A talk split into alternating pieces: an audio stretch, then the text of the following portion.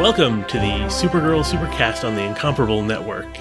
I'm your host, Dan. Today I'm joined by Scott, Hi there.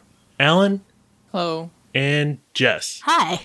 All right, this week we're going to be going over season two, episodes 13 and 14. So, Scott, do you want to start us off with the recap from episode 13? Sure. Episode 13 is Mr. and Mrs. Mxyzptlk. On this Valentine's episode, aired the week after, we find out Winn has a thing for strong alien women, and Maggie has PVSD, post Valentine stress disorder.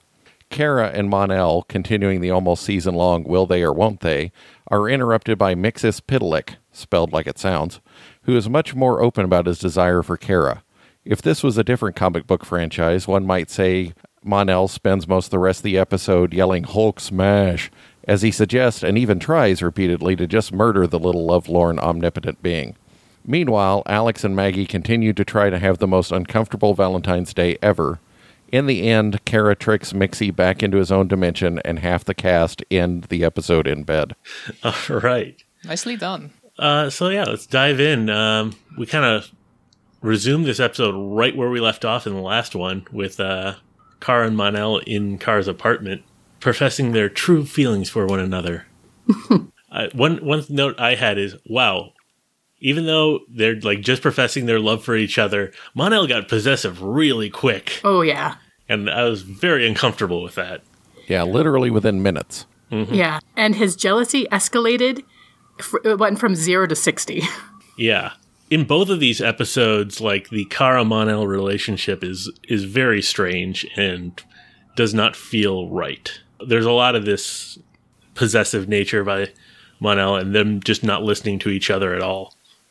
Yeah. Well, and I'm just waiting for the other shoe to drop on Mon-El's secret identity, and he's going to have to end up off the show, and then she's just sad about it anyway. Yeah, I have to say, if if Mon-El ends up off the show, I won't. I mean, he he's perfectly charming on his own, but I mean, I didn't. I don't feel like Melissa Benoist has that much chemistry with Mon-El, and uh, I mean, of all the people that she's had, you know, uh, that she might have. Uh, been tied to the only person whom she's really had any chemistry with was Barry. Yeah, that's kind of true. This show keeps seems to just keep throwing suitors at uh, Kara, and none of them seem to stick. Yeah, and I mean, none of them seem. I mean, honestly, none of them deserve her, really, uh, based on the way they've they've been treating her. Yeah, you can say that for a lot of the people in this show. They they're all pretty terrible people at times. Yeah, and and I mean, to to go back to like the suitors, I think what's most interesting was that in season one she had a date with uh, Adam Foster, like Cat Grant's son, played by Blake Jenner, her husband in real life, and they had no chemistry back then. and They are now divorced. Yeah, I wonder if it's not so much that they're all kind of terrible people in a way. I think it's not so much that as that they're very immature, especially on an emotional level. They're very sophomoric when it comes to uh, relationships, like any relationships. Uh, so I don't think it's that they're not good or like, you know, they're just. I think it's because it's on the CW and this is the audience that they're aiming for. Yeah, I, I know it's on CW, but, you know, I, I could skip an episode of Kara's love life. Oh, for sure, for sure. Just all the drums. There are other single people on the show we could focus on for an episode or two. I do appreciate Mon-El as like an object lesson because he's sort of the um, what not to do, the, especially when it comes to boundaries and like literally not listening to people or not respecting people's wishes or pr- specifically Kara's wishes. So, I mean, it's very uncomfortable at times because they really do brush it off as cutesy. But I think, especially in the next episode, uh, he gets like firmly slapped down. So I do appreciate that. Yeah, and for this episode, I do kind of like uh, the stark contrast between what Mon El does and what Winn does because I mean, Winn in this episode, he's also someone who gets rescued by a strong female character, and then so whereas Mon El goes straight to the masculine toughness, like you know, the complete wrong way of doing things. When you know he he feels genuinely grateful, he talks to uh, Lyra about what he wants, and then you know he ends up with with a much nicer relationship. So I I, I do appreciate uh, that kind of contrast. I, I I just feel like I wish I could have. I wish it didn't feel so much like you know the they're pushing a message on you. I, I feel like it's it's an important lesson for them to learn. I, I, I wish it could have been done a little bit more subtly. Yeah, I can see that. All right. How about we uh, dive more into the meat of this episode uh, and meet our uh, fifth dimensional imp pal? So, um, I thought it was interesting when, uh, like, the first thing that he, Mixie did was send uh, Mon-El to the DEO in his underwear, and uh, J'onn was very nonplussed by him just appearing out of nowhere in his underwear. That kind of felt a little cartoonish to me that there wasn't any reaction. Yeah, it was understated for sure. Yeah, I think if they'd taken it seriously, then it would have, you know, crushed the joke there. And so they just I- ignore the fact that he, you know, teleported into a secret government facility, just laugh at him at his underpants. I, I also like the uh, the fact like when he Mixie was talking about you know what he can and can't do. The uh, I did like the joke about the uh, oh I can't make you drink orange juice for some reason, and then that comes back later in the uh, Fortress of Solitude when she comes in with a glass of orange juice. Well, and I really like Mxyzptlk, you know, as a character and as a, a non-traditional villain. It's not just a monster of the week. You know, he's not trying to destroy the world or kill all humans or, you know, take out the DEO. He's just, you know, has his own little agenda and makes things exciting and and then he's gone. It's you know, not super serious. Yeah, for someone with incredible powers, he is very. It's it's nice that he he doesn't want to kill anyone because uh, he could kill everyone. Yeah, and it's fun that you know he's. I mean, unlike you know like villains who want to take over the world or whatever. Uh, you know, he's he's just truly chaotic. He's like a real agent of chaos, and he has no rules with regards to like what he does, except from the orange juice and uh and and like he can't force Kara to love her. But you know, he he just does his own really wild, crazy thing, and and that that was kind of really good. Uh, with regards to like injecting a bit of comic relief in their villains every once in a while. Yeah, this was um, a fairly lighthearted episode in that way, and a l- pretty lighthearted villain because you know there wasn't any real danger through the episode. It was just more of an annoyance. And you know, most shows have a you know an A plot and a B plot. This one had A, B, C, and D, as you have three different relationship plots plus the fifth dimensional being who can destroy everything. But instead, he just you know makes Hamilton references. Yeah, he seemed very well versed in uh, Earth culture for having just shown up. right, much in contrast to Mon-El, who you know doesn't know anything. Um, like at one point, uh, somebody said, "Oh, this it's Valentine's Day," and right after that, Mon-El's like, "What is this Valentine's Day?" I'm like, come on, dude, you just heard it said out loud. How do you screw that up?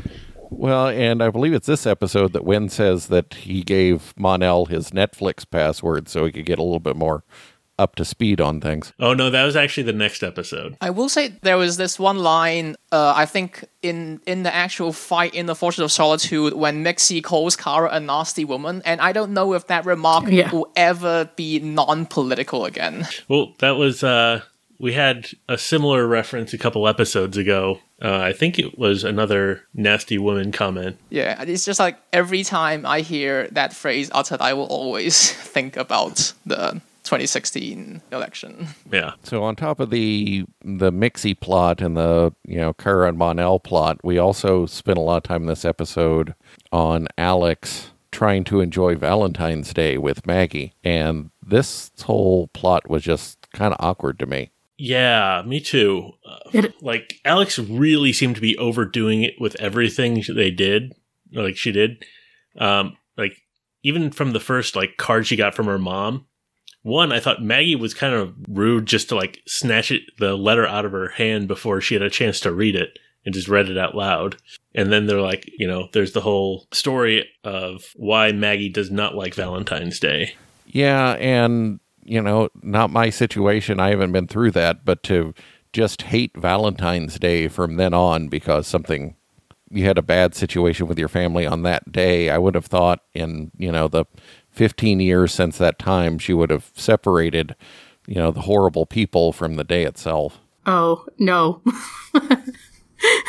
I uh no, I mean I feel like that's why you, that's why you get people who hate Christmas and stuff, right? It's because something terrible happened to them that on that one day, and it's just so ingrained in, into that day for them that they can't ever separate it. Uh, and especially something like that, which is literally traumatic. This whole plot actually really bothered me because you know why does Alex's you know appreciation of Valentine's Day have to trump Maggie's literal trauma surrounding it?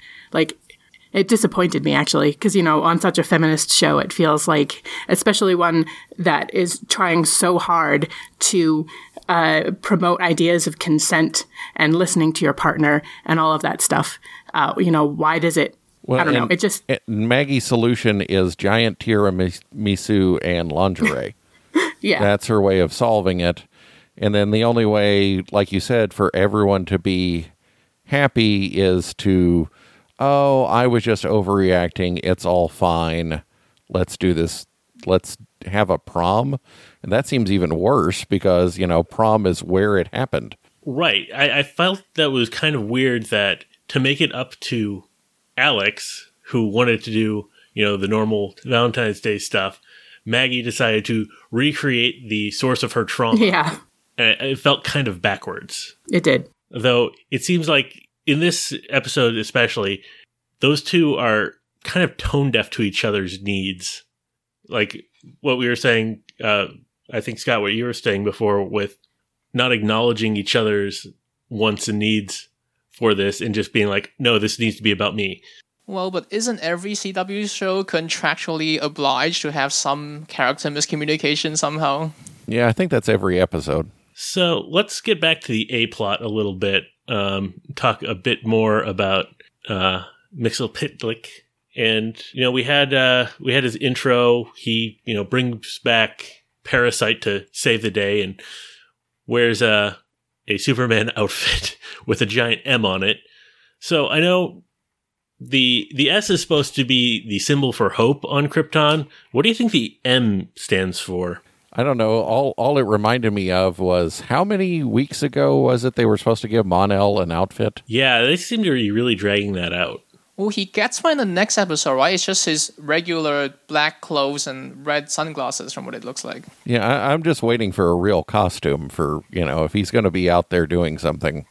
You know, you can't have Guardian giving you you know one upping you on fashion. Right. Speaking of Guardian, I, did we see um, James in either of these episodes? no not at all There was a there Which was a couple of it was- mentions of of when you know having his other job, and he's just like, oh, not right now. Yeah. I was glad to not have to deal with the whole Guardian subplot because I'm getting really tired of that. yeah Yeah, I, I will say that, you know, with the Guardian subplot, I'll just kind of echo what was said before that, you know, I don't I feel like they trying like him wanting to be Guardian and wanting to be a superhero so much, that just pushes the idea that, you know, you have to be out there punching people to be a superhero, whereas he could do a lot of good just, you know, being a good boss and leading uh, Catco in a good way. Definitely. And following up on uh, the fight and, you know, Mixie bringing out a Superman costume, then we decide we're going to pull out a bunch of alien artifacts that have been in the basement the entire time of the DEO.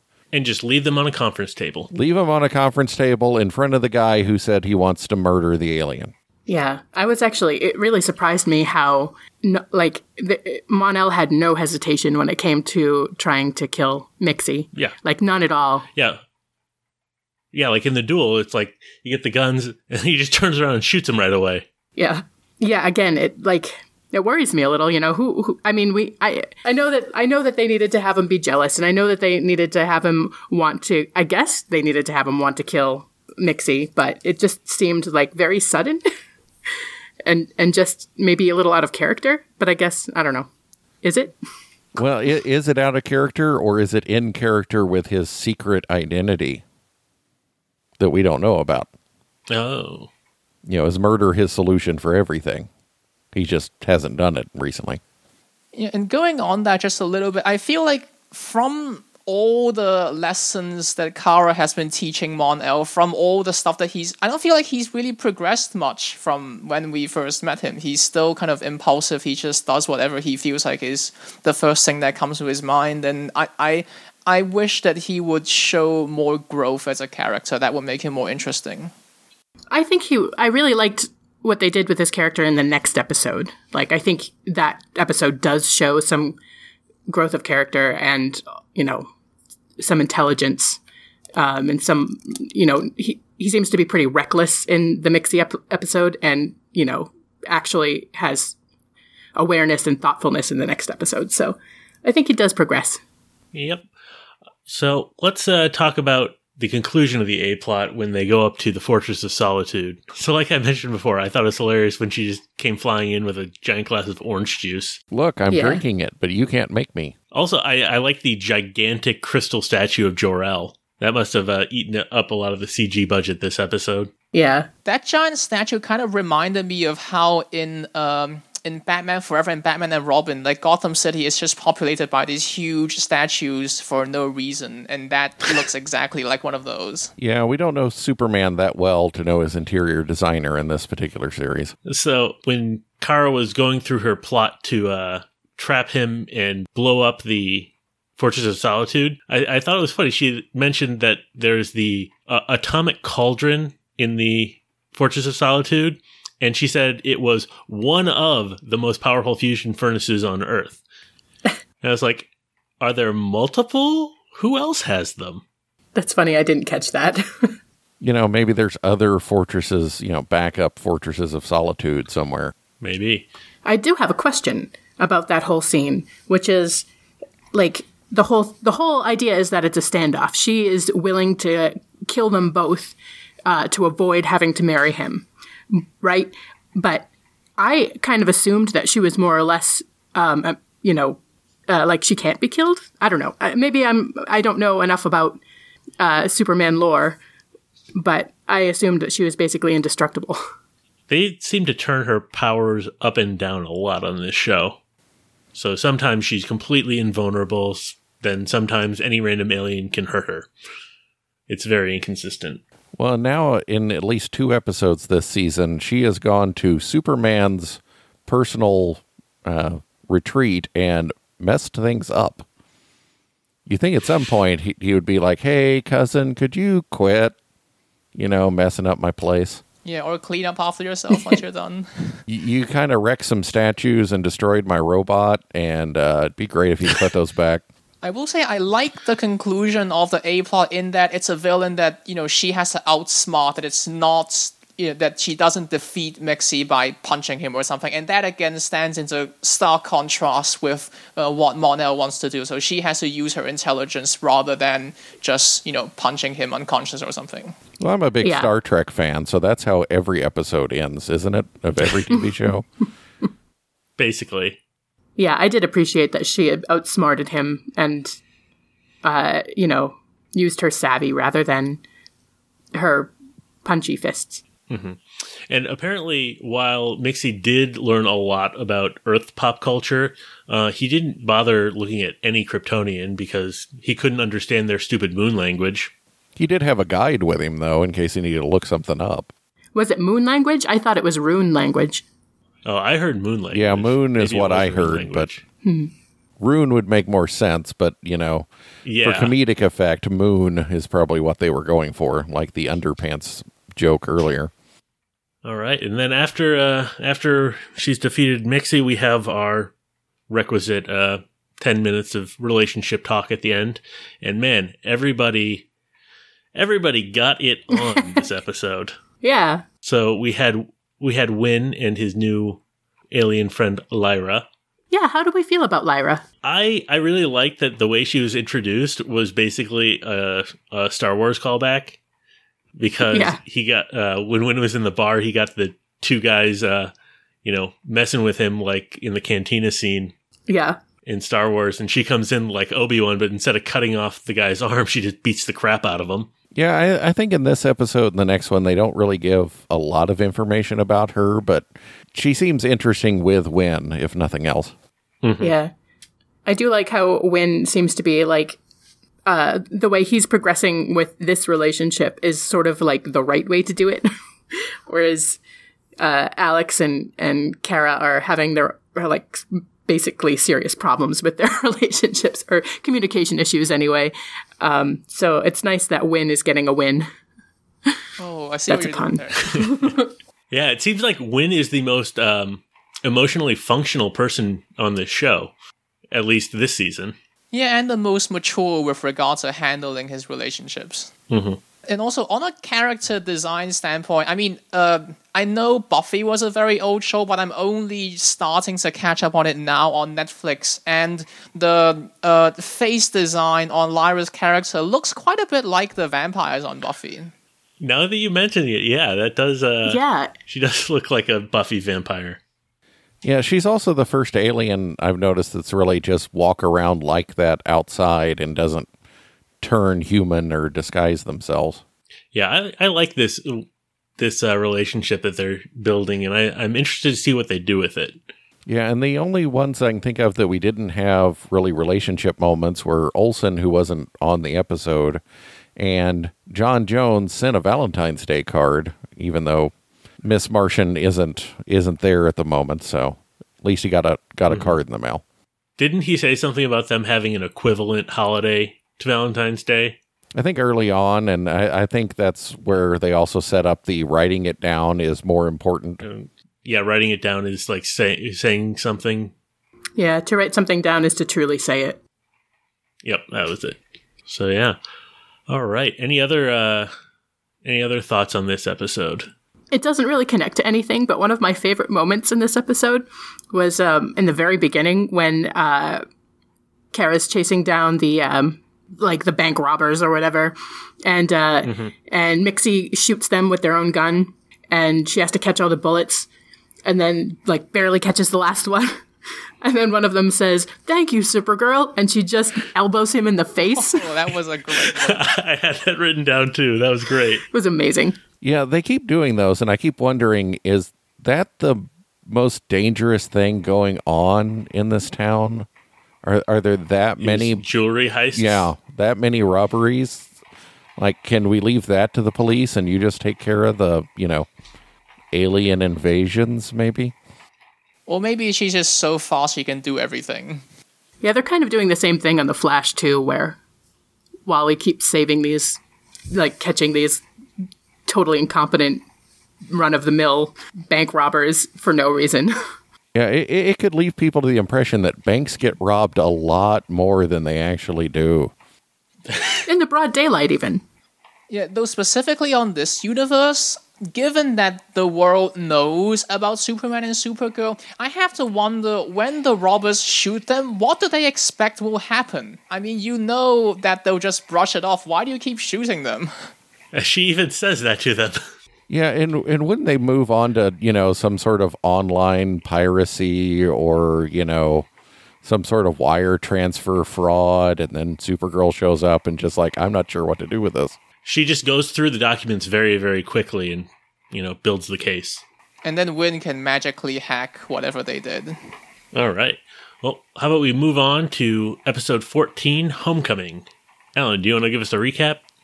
Yeah, okay. So Cadmus is transporting a weapon which is Jeremiah Danvers chained up in a trailer. Supergirl rescues him, everyone's glad he's back, except Mon-El, who asks why Cadmus made it so easy when the DEO hasn't been able to find him for a year. Mon-El and Winn suspect he's a spy, Winn catches him hacking into classified case files, Kara is suspicious, and Alex is furious. Turns out Jeremiah is working with Cadmus, and while he holds out a nuclear fusion bomb as a distraction, he steals some files by sticking a flash drive onto a computer monitor. He overpowers J'onn and some DEO agents with his cybernetic arm and runs away. Winn had a tracker on him, so Supergirl and Alex confront him, the real Hank Henshaw and Lillian Luthor. Supergirl saves the train while Alex lets Jeremiah go because she doesn't realize she can shoot him without killing him. Jeremiah stole an alien registry, and the episode ends with a shot of a giant plane and the nuclear fusion bomb that Cadmus has. Lillian Luthor says she wants the Earth to be free forever, which means nothing. Yeah, I feel like this will go down in history as the episode that you will tell your friends. If you're catching up on Netflix, just skip that one. It'll just make you angry. Yes. This made me so infuriated. People were just not acting like people. Yeah. And you know, I've I've never personally been in a secret government organization, but I'm pretty sure every organization has protocols for this person's been, you know, for 15 years tortured. Maybe we shouldn't give them full access to everything. Yeah. So let, let's kind of step through the uh, rings of insanity that went on in this episode. um, so, you know, uh, Jeremiah gets back and they're all happy and blah, blah, blah, blah, blah. And, you know, that evening they go back to like Kara's apartment or having dinner. And this is when, you know, Mon-El first kind of is like, hey, isn't this a little weird? And people get super upset with him, really, for no reason. Like, I noticed Alex uh, was very confrontational when he correcting him, saying, because uh, Mon-El said, oh, Jeremiah returned to us. And then Alex very uh, pointedly said, "You mean rescued, right?" And it's just like, man, they just seem to be inviting conflict. Yeah, if there was a twist at the end where all the cast was replaced by aliens or robots, I probably would have bought it. And also, why would they be not suspicious given that you just fought off two shape shifting aliens in your very own organization? Yeah. And I mean, uh, Jean has been suspicious of, not suspicious of, but cautious of Superman from the beginning. Uh, so why wouldn't he at least show some wariness to, you know, towards Jeremiah? I don't know. It, the whole thing was very unnuanced.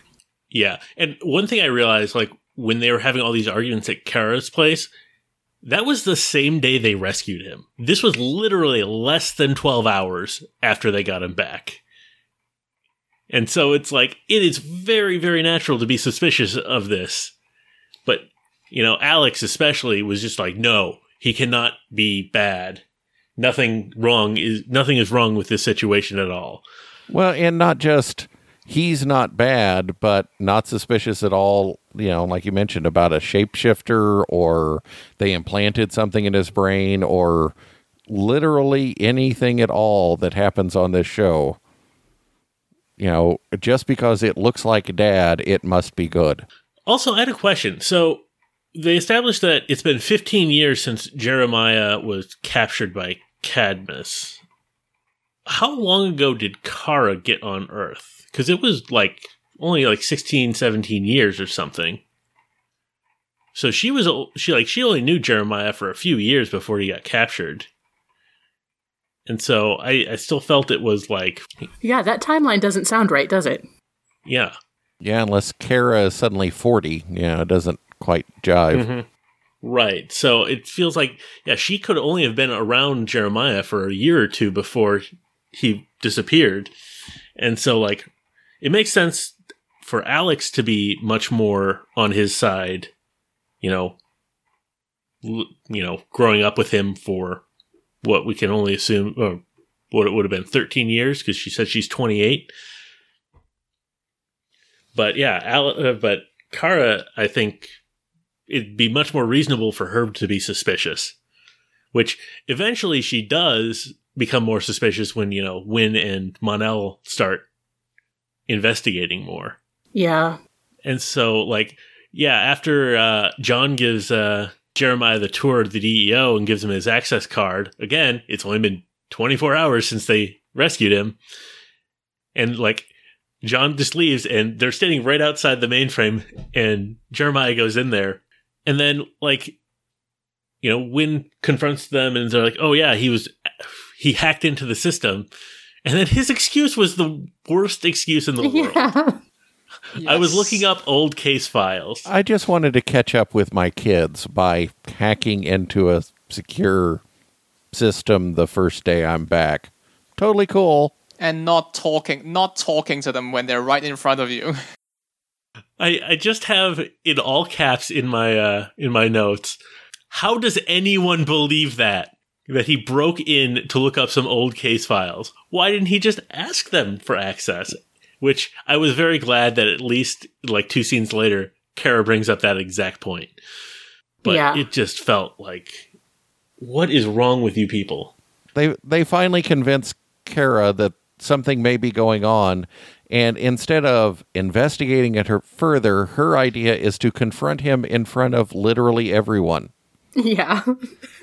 And give him the opportunity to be backed up by other people and come up with some lame story about, oh, I was just doing it for this reason. Yeah. Yep. I mean, I actually had to pause this episode a few times because it was like like the cringiness was too much. um yeah, and I especially didn't like like this whole episode feels like kind of a a trope that just trots out it gets trotted out a lot. You know, the why don't you believe me? Why aren't you on my side? It's my side or you know, it's me or nothing or you know, that kind of just black and white thinking. Um, but I think this whole episode would have gone a whole lot better if I didn't suspect Jeremiah from the beginning.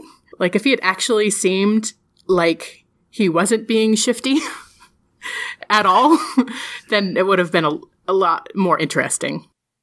Well, and there there are several other big tropes, and Alan touched on one, which is that the people who make this show have no idea how computers work. That Oh, you can just yeah. put, Yeah. hold a jump drive up to a monitor, and it copies everything off of it, the computer somehow. And then afterwards, he just shoots the monitor with a gun, and their mainframes are down. That that's not how any of this works. Yeah, I think in terms of uh, accuracy, this this for me ranks up as high as freezing lasers on the Flash and bomb spray on Arrow. You know, I- I'll give Arrow a pass sometimes on on technical stuff, but you know, this is supposed to be the high tech government anti alien agencies. I kind of hope that they, you know, would have it a little bit more together. Yeah, at least have a screen protector on your screen or something. oh, and so uh, while we're on the topic of like technology, so when they say nuclear fusion bomb, I thought hydrogen bombs were already fusion bombs. That's nothing new. They tested one in the fifties, right? Mm-hmm. So it's they don't need to like mine Kara's heat vision to build a fusion bomb. They could have just like stolen one from a government facility or something. Yeah, there's a lot of interpretation, and I think the they just use fusion because it sounds scarier. I mean, that could literally just mean solar powered. I also thought it was funny that they were like, "Oh yeah, they built this fusion bomb by themselves," and then later in the episode, uh, Alex suggests, "Oh, maybe they built some sort of cloaking device," and Jeremiah just tosses that off and, and it was like, "No, they need me to build that." I'm like, "Then who helped them build the bomb?" Well, and another technical thing that I just remembered is that he has problems with one arm, and with all of their medical technology that they use to heal aliens, they think he just has some nerve damage and don't notice that he's half robot. Yeah. Yeah, I I'll say that if airports have metal detectors, I expect uh, the DEO office to have at least one on their door. And, and, you know, if you wanted to pass it off, well, it's some special biological thing. No, they show it. He looks like he, he he's all metal and steel. It looks like the Terminator. Yeah. Yeah, that was ridiculous. What, what were they doing to test him? Just poking him with a pin and asking how it feels? I mean, clearly they didn't x ray him, so yeah. Or MRI or CAT scan or anything else invented in the last 50 years. Or they could have just touched his arm. Yeah. Yeah, like as soon as uh, as soon as J'onn touched his arm, it made this big metal clank. Nobody touched his arm, even when they were examining him. Yeah, none of his daughters hugged him. Yeah, this entire plot could have could have been sabotaged by a refrigerator magnet. Yep. So, all right, now that we've got that out of our system, anything else you guys want to discuss about the plot of this episode? Well, when they do finally catch up to him, they bring out another trope that they keep bringing out in all of the CW shows, which is, oh, you caught up to us, but look, over there, a carefully stra- staged tragedy. Only you can save those people on the train. Who would have thought that we might have done something like that? Yeah. I'm also not clear on why why they were in the middle of the woods in the first place. like I don't know. It just seemed weird because Jeremiah, Jeremiah ran away, met them up, met up with them in the woods, and then they ran away from there. Like there was no reason to be there. Also, why why was the subway going through the woods? Well, in the amount of time she put spent putting the bridge back together, she probably could have just caught the train, stopped it, and gone back and actually faced Cadmus instead of letting them walk away. And somehow the tracking device doesn't work anymore either. Oh yeah. I, I mean, especially since Cadmus seems to be three people. And it's like, you know, if you caught these three people, it's literally over. All you have to do to save millions of people is just put these three people like in a hole or some zip ties or something. Yeah, and, and how is it Kara and Alex and no one else came with them? Well, the rest of the DEO is in sexual harassment training with HR. it turns out they're all in relationships with other people. That bit was very funny, though. I mean, that was probably like one of one of one of the better parts of the episode. I thought that joke was good. Yeah, I, I did like how when I was like, "Yeah, yeah, don't worry, I won't tell anybody." They walk in and he's just like, "Hey, everybody." Yeah, that was another one of those things that they played off as cute and made like, yeah, it was funny, but it like rubs me the wrong way because it's definitely like directly going against her wishes. Oh yeah, there was a lot of yeah. That. But at least now it seems like he gets that. I hope. I hope he doesn't keep doing that because that would be terrible. Yeah, I hope so too. Because I mean, again, if if he continues to ignore what Kara says, then I seriously question why she sticks with him. Yeah.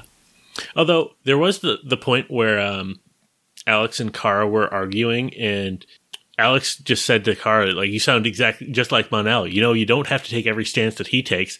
And I'm like, this is like the only time she's ever done that and also, it's a super reasonable stance to take to be suspicious of this guy who came back after 15 years and hacked into the mainframe to, quote, read some old case files. Yeah, Alex was extremely frustrating in this episode, like to the point where it didn't make sense.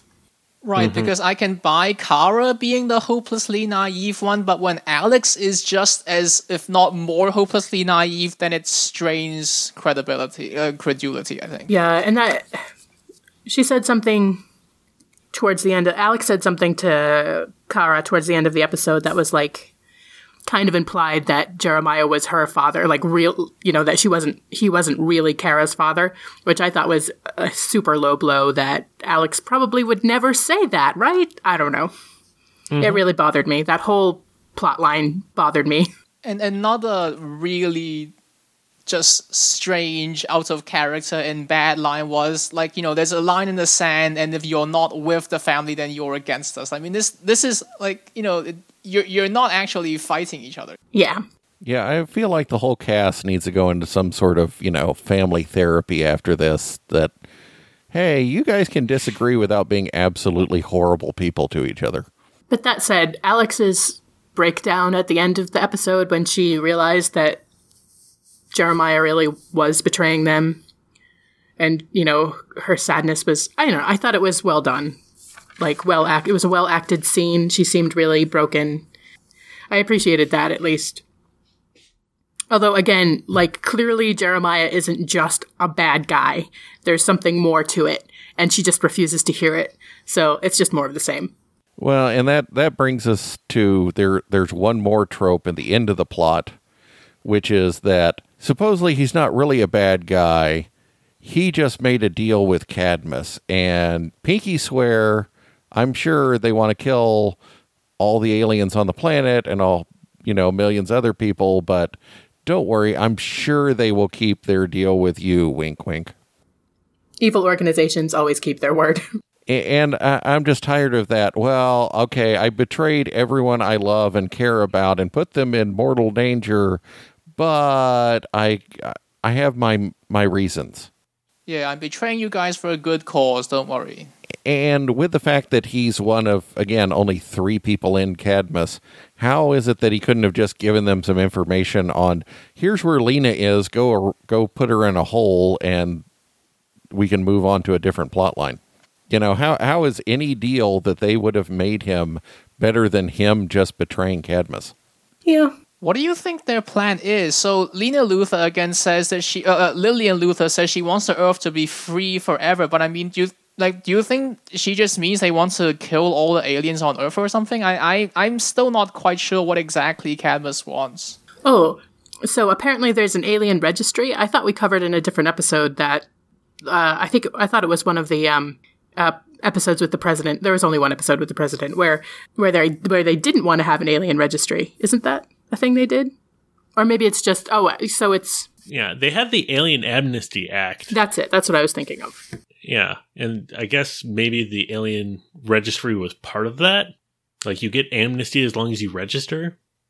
Or maybe the DEO had their own secret roster of all the aliens on Earth. Right. Yeah, they probably would have that, wouldn't they?